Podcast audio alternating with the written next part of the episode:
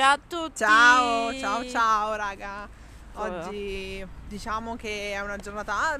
Oggi stiamo registrando live dal vivo insieme, sì. Una dei rari casi in cui ci riusciamo. Sì. Speriamo di raccontarla anche dopo, cioè nel senso che non ci si caggiolino episodi. Sì, perché siamo fortunati ultimamente, tra gli audio, tra problemi proprio del computer, tra casino.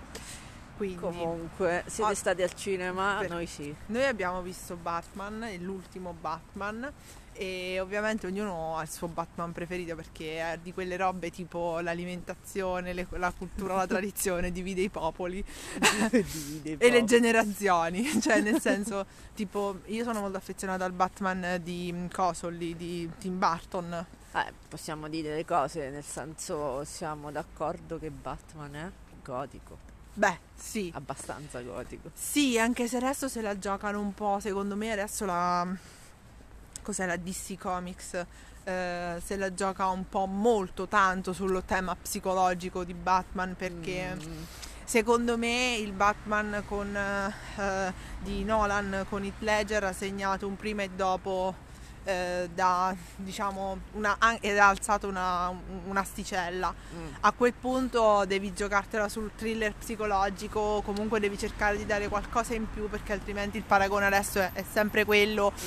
È un po' impietoso, ma non troppo, perché se vedi il terzo di Nolan, secondo me è tanto lungo, ci sono tanti fatti, ti perdi, diciamo che perde un po' di qualità, però sicuramente è una trilogia con le palle a spigoli vivi, palle quadrate a spigoli vivi.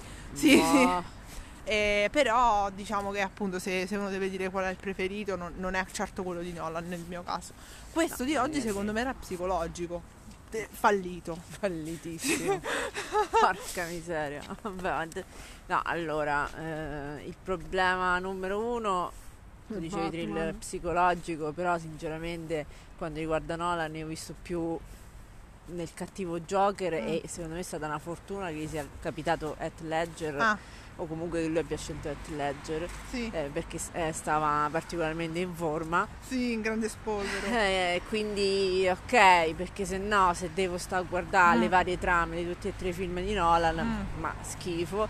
E Christian Bale si recita benino, ma non gli tira tantissimo il culo, perché dopo dipende da quale film Christian Bale si trova, se può fare trasformazioni fisiche allora sì. Se no, se si può trasformare poco, perde tutto il suo potere. Se può fare il trasformista, sì. Altrimenti non è che è vero. Ma non capisco perché certe volte mi sembra che nei film di Batman il regista non punti su Batman. Ecco, bravissima, perché sembrano più sfaccettati i cattivi piuttosto che il nostro protagonista, che poverino ha perso i genitori e deve stare taciturno per sempre e mugugnare ogni tanto. Sarebbe anche un, come si dice, un eroe con cui empatizzare, perché gli sono morti i genitori, perché l'unica sua ricchezza, l'unica sua ricchezza sono i soldi, non empatizzi molto, però il fatto che lui non è che fa le corna e gli esce la cosa da ragno, non è che ne so, si arrabbia forte e diventa verde, oppure è un semidio tipo Odino, tipo Loki Quindi... Beh, comunque allora diciamo che Kenneth Branagh anche in quel caso ha molto più esplorato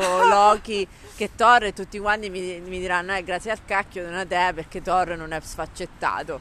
Però vabbè, diciamo che se noi vogliamo vedere i film Marvel, sì, è così che i film, anzi i fumetti Marvel, è così, perché quella è la visione americana di Thor, che magari non si sono fatte nessun tipo di ricerca ovviamente, no. Ricordiamo Troy che proprio l'epica omerica ci si è pulito le chiappe, quindi la mitologia nordica, se ci va un attimo a scavare, come un Neil Gaiman che comunque è andato a scavare abbastanza, è ovvio che si scoprono cose tipo il fatto che era più famoso Thor come dio piuttosto che Odino. Comunque ritornando a Batman, no, nel senso che comunque effettivamente non c'è una grande esplorazione del personaggio. Ma poi onesta, tu Robert Pattinson no, già so che rispondo no. L'avresti mai visto? No. Solo per la mascella quadrata che ci ricorda il Batman dei cartoni. Brava, esatto, e Michael Keaton era meglio.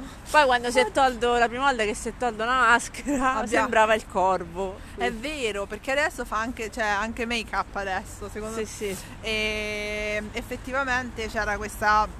Allora, secondo me Pattinson è rimasto bloccato in quel personaggio lì. Twilight. Edward Cullen, vabbè. E tenta, insomma, cioè... Allora, scusate, faccio un passo indietro.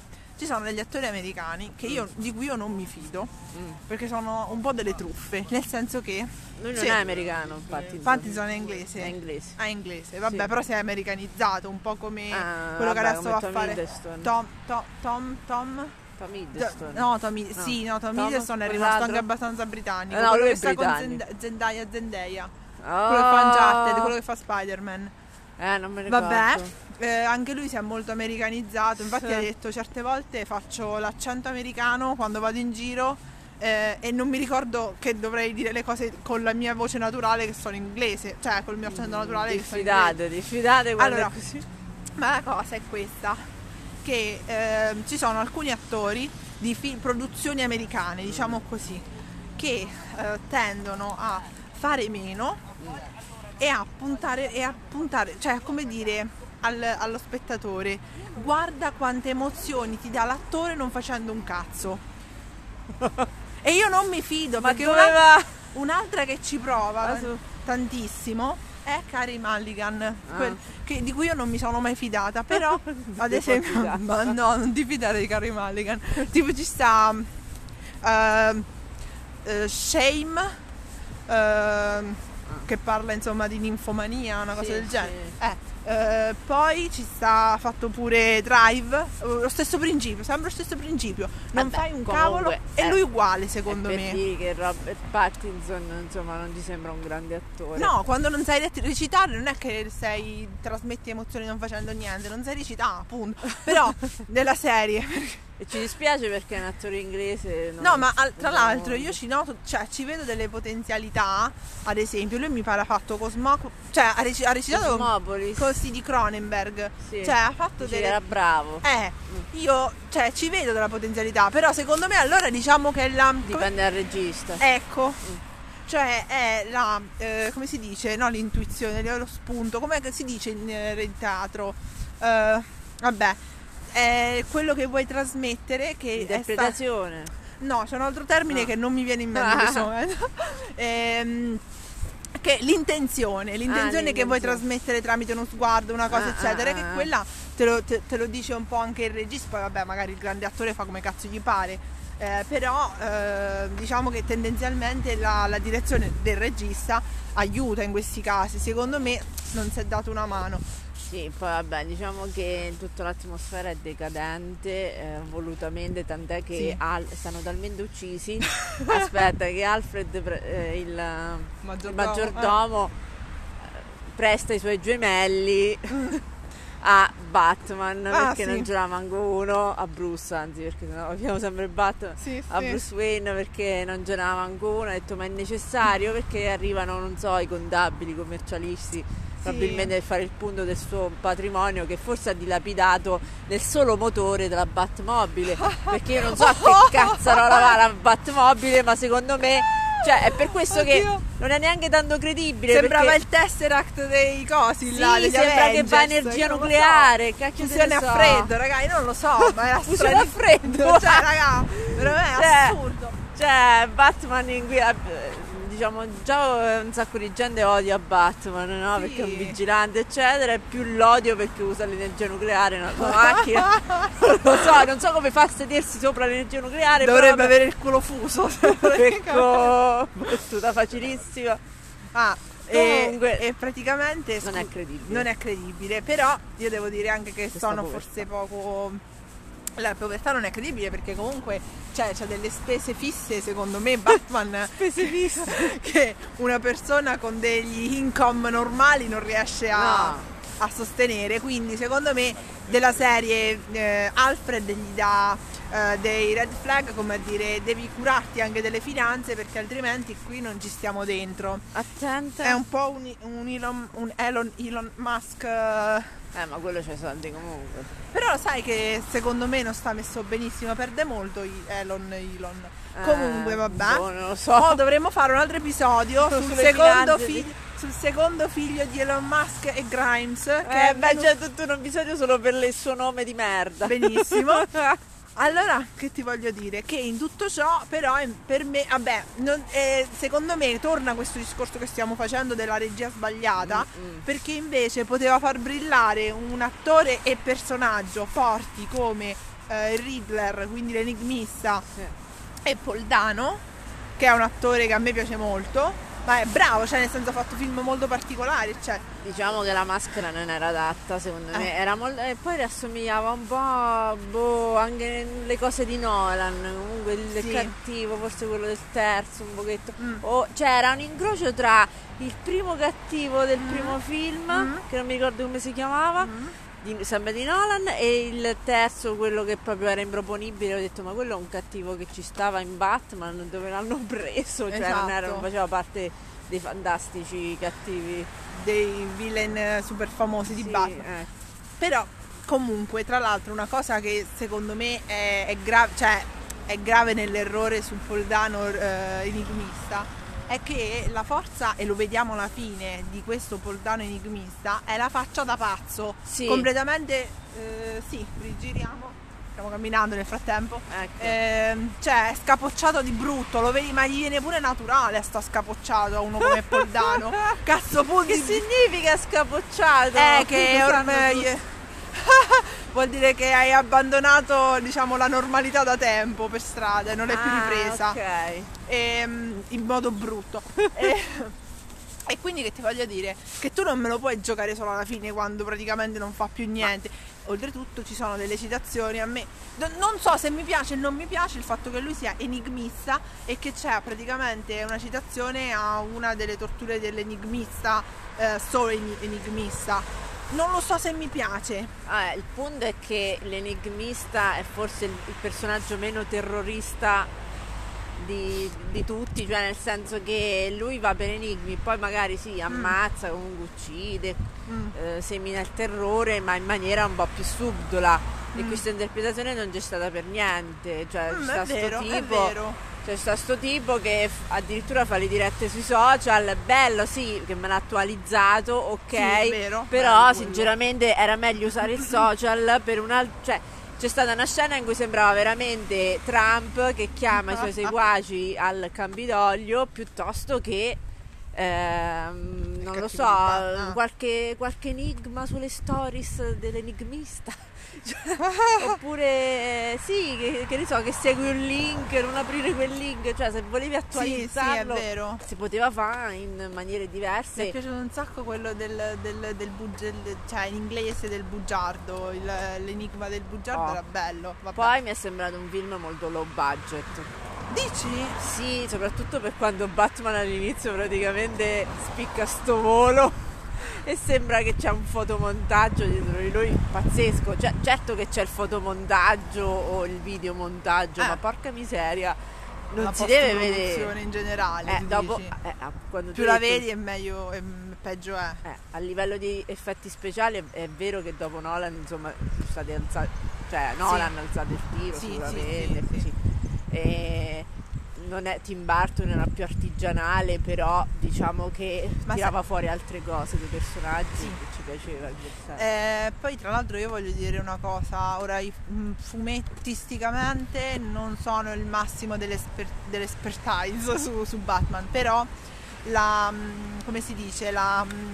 base di Batman era una serie degli anni 60, 70, molto grottesca, molto ironica, cioè, con picchi di pride non indifferenti. Quindi c'era. Dopodiché che succede? Che anche un altro pregio del Batman di Burton è proprio di aver unito quell'ironia un po' sottile e cinica che può avere un Burton, appunto, con un personaggio che ha una sua oscurità e profondità come Batman. Dopodiché lì si è scesi sempre più, madonna mia, Cioè, allora, però mo secondo me ce ne siamo appassati alla serie. Allora, Burton mi sa che cavalcava un po' anche la serie, che penso sia dagli anni 90, il cartone animato. Sì, sì. Non so se è stato prima il cartone animato e dopo Burton, non lo so. Però era quello lì. Staccarsi da quel principio è stato forse un po' difficile. È un azzardo, sì. Devi saperlo fare. E Nolan, diciamo che in quello c'è abbastanza riuscito a farlo diventare un po' più realistico. Guarda, ok, grazie. Ti dico, è un po' come il Batman, secondo me, è un po' come il gelato al pistacchio, cioè un banco di prova. Che? Come per la gelateria il banco di prova è il gelato al pistacchio, che se non te lo fanno buono lo noti subito. Così il regista secondo me dovrebbe arrivare a delle cose come Batman praticamente dopo un po' che hai fatto film. Io non so che quante ne ha fatte. Comunque mi dicono che il budget indicato dalla Warner era di circa 80-100 milioni, ma a causa del Covid i costi sono praticamente raddoppiati a 200 milioni. Perché loro almeno due volte si sono dovuti fermare. Guarda che cacchio di macchina, oh, Batman, cioè una Porsche. Abbiamo visto una Porsche vellutata, cioè abbiamo visto una Porsche. No, aspetta, descriviamo, stiamo sul lungomare San Benedetto del Tronto verso Porto d'Ascoli, abbiamo visto, cioè della serie cercatela, ma tanto che quando lo mettiamo sarà già andata via, l'iperspazio abbiamo visto una Porsche 7, non so se è il modello, comunque sta scritto 7, tutta vellutata nera, ma proprio sembrava velluto, bellissimo, cioè incredibile. E stavamo parlando di Batman. Io voglio abbassare il budget, va bene anche una Fiat Punto, ma vellutata, ecco, però. Perché un Batman non può avere una Porsche vellutata nera? O forse Catwoman, sarebbe più la Catwoman velluta. Ma bello, altra cosa, i vestiti, cioè i costumi sono obbrobriosi, cioè nel senso, stavo dicendo che si sono dovuti fermare due volte per positività degli attori, tra cui anche Robert Pattinson, della troupe eccetera eccetera, quindi diciamo un sacco di stop, e secondo me ogni volta che si sono stoppati i costi sono aumentati, una cosa del genere.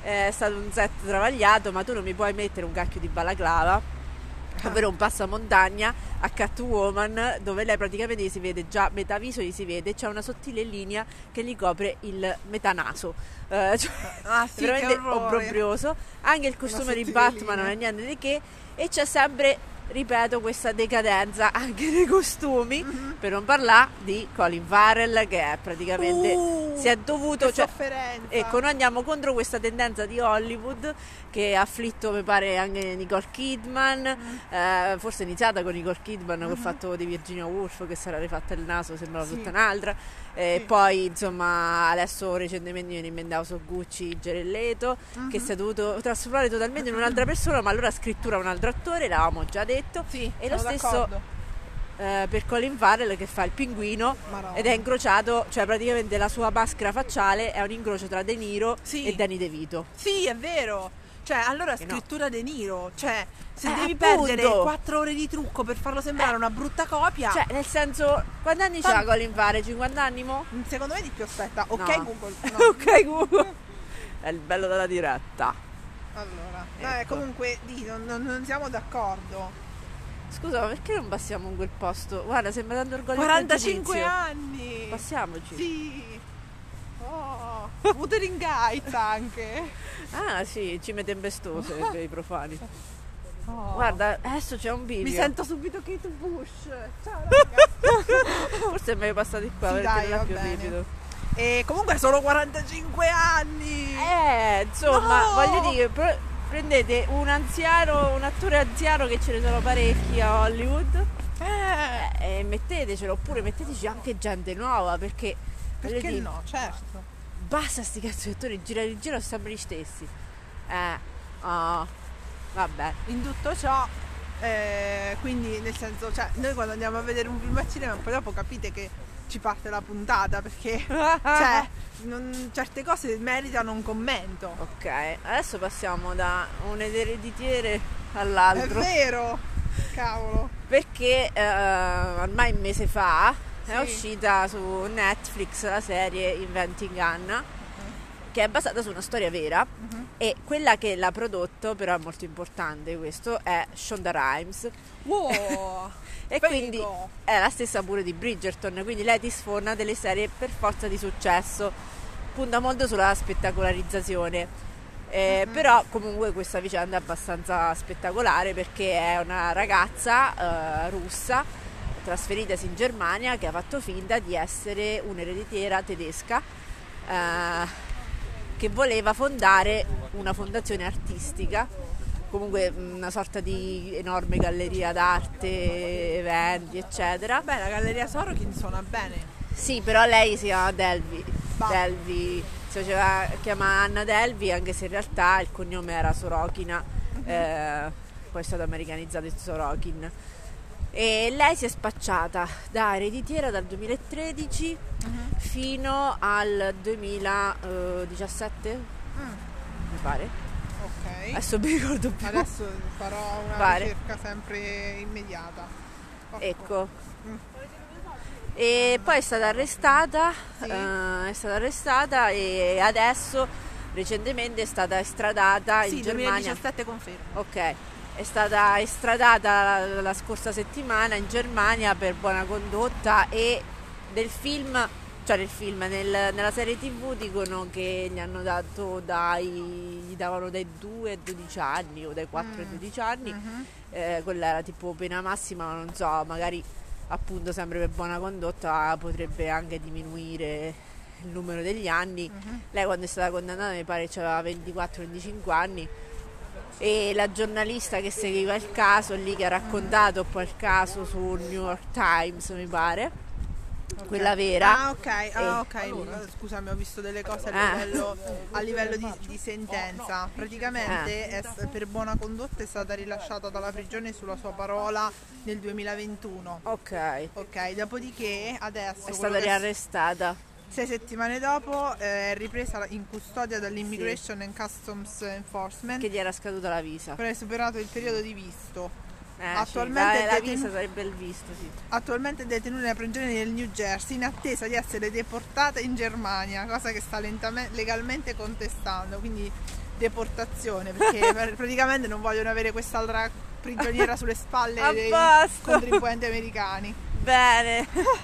Parentesi, scusate. Ok, dopo che ce l'hanno avuta per anni.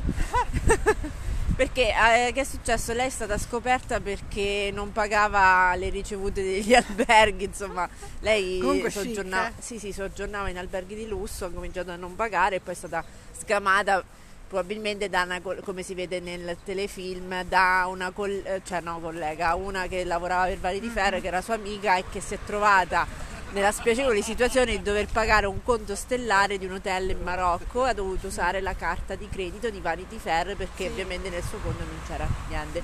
Allora la domanda che uno si fa è questa.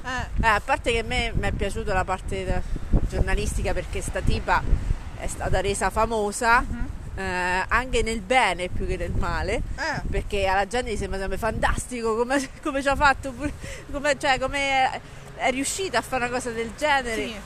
Pur io, queste sono più o meno le reazioni, perché lei è una tutta fashion, all'amica di Vali di Ferro io ho comprato tutto ciò, si chiama condotta criminogena, così, perché e lei comunque la farsa l'ha tenuta fino alla fine, tant'è che sembra una sorta di patologia del telefilm quello che fa lei, però non lo so, potrebbe essere soltanto una persona molto convinta di quello che dice, perché il punto è questo, che lei era convintissima di essere quello che era.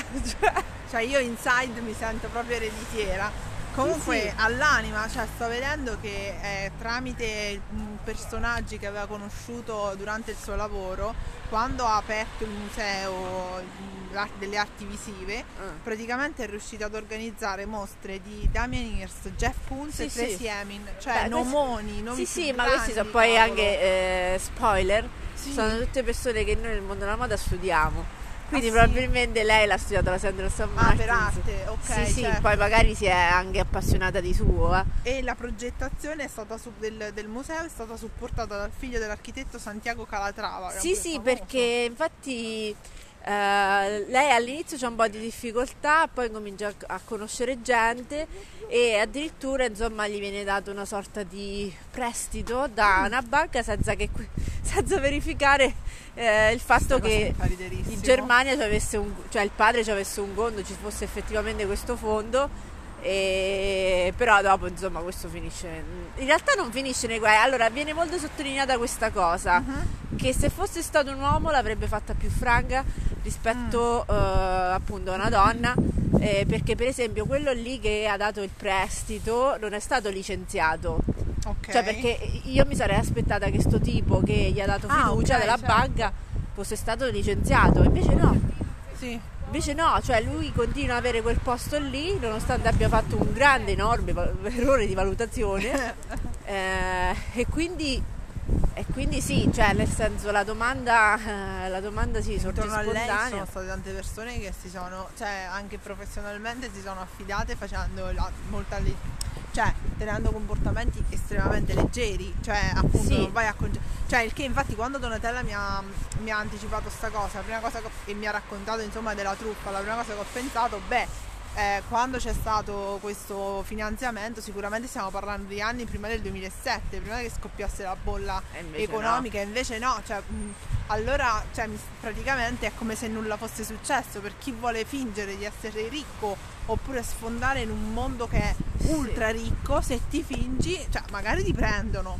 Dimostra l'atteggiamento che è molto americano, in realtà, il fidarsi facilmente. Cioè, scusa, ho letto un dettaglio bellissimo. Sì. Sorokin utilizzò Microsoft Word per produrre falsi estratti conto ed altri documenti finanziari volti a dimostrare il possesso di $68 milioni. Sì, poi lei, altra chicca, lei fa la voce del padre con un'applicazione, per quello che è stato pure tratto in inganno, perché questo qui che gli ha concesso il prestito telefonò al padre, pensato che fosse il padre, e invece non era quello vero, perché è vivo il padre, però non se ne frega della figlia, giustamente.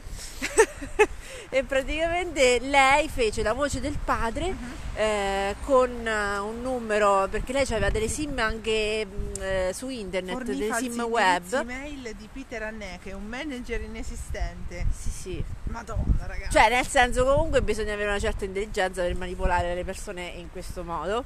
Anche se io ripeto che non so se ce l'avrebbe fatta in Europa. Ecco, questo non lo so dire, perché ovviamente non so le leggi europee su ste robe, però più o meno so simili, perché quando tu congedi un prestito la banca deve prima. Allora, diciamo che i prestiti attualmente vengono, ma anche le semplici, per banalizzare, controlli di Poste Italiane sono molto più rigidi, ecco, di questi. Però lì c'è anche questo fatto che questo qui si era fidato, perché un altro amico altolocato gliel'aveva, insomma, consigliata. A un certo punto ci sta una scena esilarante dove lui dice: "Oh, comunque c'avevi proprio ragione su questa Anna", gli fa quello del prestito, perché è una tipa che c'ha un sacco di agganci. "Dove l'hai conosciuta?" "No, cioè nel senso, l'ha conosciuta tanto", e lui fa quello, "no, in realtà l'ho conosciuta alla festa", cioè voglio dire, raga, ma allora i ricchi danno i soldi in maniera molto casuale, perché ce n'hanno tanti. Allora, secondo me, guarda, vorrei avere la faccia più che l'intelligenza, perché poi si è fatta scoprire, quindi non ha, cioè l'intelligente sul lungo periodo fa in modo un attimo di pararsi il culo in qualche modo, o di subire le migliori conseguenze possibili. Ecco. Secondo me la faccia da culo vorrei tanto averla, però nella vita sua, insomma, di questa. Non lo so, io non mi vorrei mai trovare in una situazione, già c'ho il terrore della carta che non funziona. Oh, è brava, all'estero che non funziona. D'accordo. E poi questi c'erano tutti l'American Express, che è risaputo l'American Express toppa in diversi stati del mondo. Comunque, che è la riunione delle macchine belle? Anche se quella è grigia, non mi piace tanto. Era una semplice Jaguar. Dopo la Porsche, di velluto, ragazzi. Sicuramente, se non stavamo a fare il podcast, vi facevo una foto. Porca miseria, ma non sarebbe venuta, perché era troppo improvvisa. Adesso voglio cercare in comunque, ecco, appunto, parlando di soldi. E poi che volevo dire, mi sono perso il pensiero. Però ti posso dire una cosa sui ricchi in generale, che è un atteggiamento molto diffuso. Allora, dunque, sono stata in Giappone e ho scoperto che il tè verde c'è tutto un altro sapore rispetto a quello industriale che prendiamo noi. Quello che si avvicina di più alla finestra sul cielo è quello che costa 5€, no, quello che costa 2, attenzione. Ecco, e lo stesso vale per il tè nero e altre cose così, perché in genere comunque se tu te lo prendi in India un tè è diverso da quello che tu ti prendi qua, perché l'industria comunque cosa tende a fare? A mescolare e a risparmiare le quantità dei fogli di tè eccetera, quindi ti dà anche gli scarti, le cose così, quindi tu quando vai a bere molte volte il tè nero sa di carta, ecco, cioè altro che English breakfast. Ora Twining già è un tè abbastanza caretto, però non è che è carissimo come no, tè. È commerciale, alla fine è meglio. Poi costa 2€, boh, 70, 80 e così, 3€ e qualcosa più o meno. Ok, c'è lo simbolo della regina d'Inghilterra, quindi significa che è certificato da Sua Maestà la Regina, e in genere sono prodotti di qualità questi.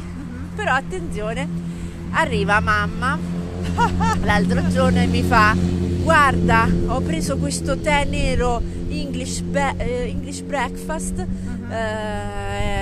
cioè ho preso, me l'hanno regalato degli amici nostri, che questi amici hanno un sacco di soldi. Sì, aspetta, forse sono i Wayne. No, non so i Wayne. E... oh, si è fatto ancora più freddo, se poi possiamo attraversare il là, perché qui siamo un po' esposti. Quindi praticamente mi fa: vuoi provare questo tè nero?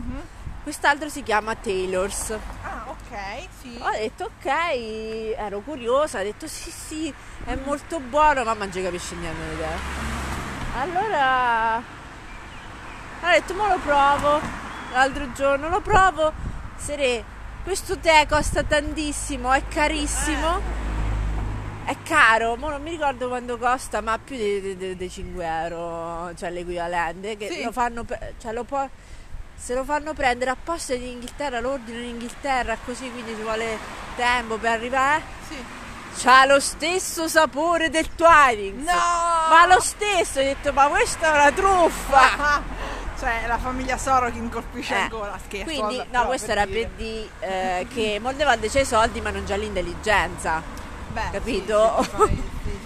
O non c'è la conoscenza, meglio, delle cose, più che intelligenza, non conosci e quindi ti fidi e abbocchi un po' a tutto. Ma io più che altro mi chiedo, cioè una persona comune che fa un assaggio di cosa particolare dovrebbe percepirla la differenza, insomma, se c'è. Quindi mi chiedo, possibile che questi non abbiano nella loro vita mai preso un tè normodotato? Che sicuro, cioè, però non se lo ricordano più. Cioè, esatto. Cioè, non ricordano più il sapore della povertà, cioè, vabbè, della normalità, vabbè. Uno fantastico. Comunque, insomma, un po' come andare negli hotel in cui andava Anna. Eh beh. No, non scendi più dopo un... Cioè, allora, io mi metto anche nei panni di lei, ma sono almeno 2012-2013, quando era iniziato? Dal 2013. Sono un paio d'anni che sono abituata a vivere, a risiedere in hotel di lusso, ma cioè, la soffro, cioè, nel senso, mi ricordo un film di Woody Allen bellissimo, Blue Jasmine, tra l'altro recente, che suggerisco, e dove c'è, oddio, Kate Blanchett, che fa la ricca, poi vabbè c'è tutto un coso psicologico anche lì che questa volta viene spiegato bene, e in pratica dice: io non capisco come facciano i poveri, perché c'è una sorella povera che praticamente, come si dice, dice: non capisco come facciano i poveri a vivere nelle case basse, perché lei è abituata, sai, quelle case americane con 3 metri di finestra in verticale, e quindi vabbè, insomma. No, comunque poi dopo la trama fashion ritorna in tribunale perché ci sta un'amica, una delle poche a cui ridà dei soldi, forse l'unica, uh-huh, a cui è riuscita a ridare dei soldi che gli doveva, che le ha aperto un account che mi pare che c'è ancora, uh-huh, adesso non mi ricordo però come si chiama, insomma spippettate un po', uh-huh, su, spizzate, spizzate un po', spizzate anche però, ok.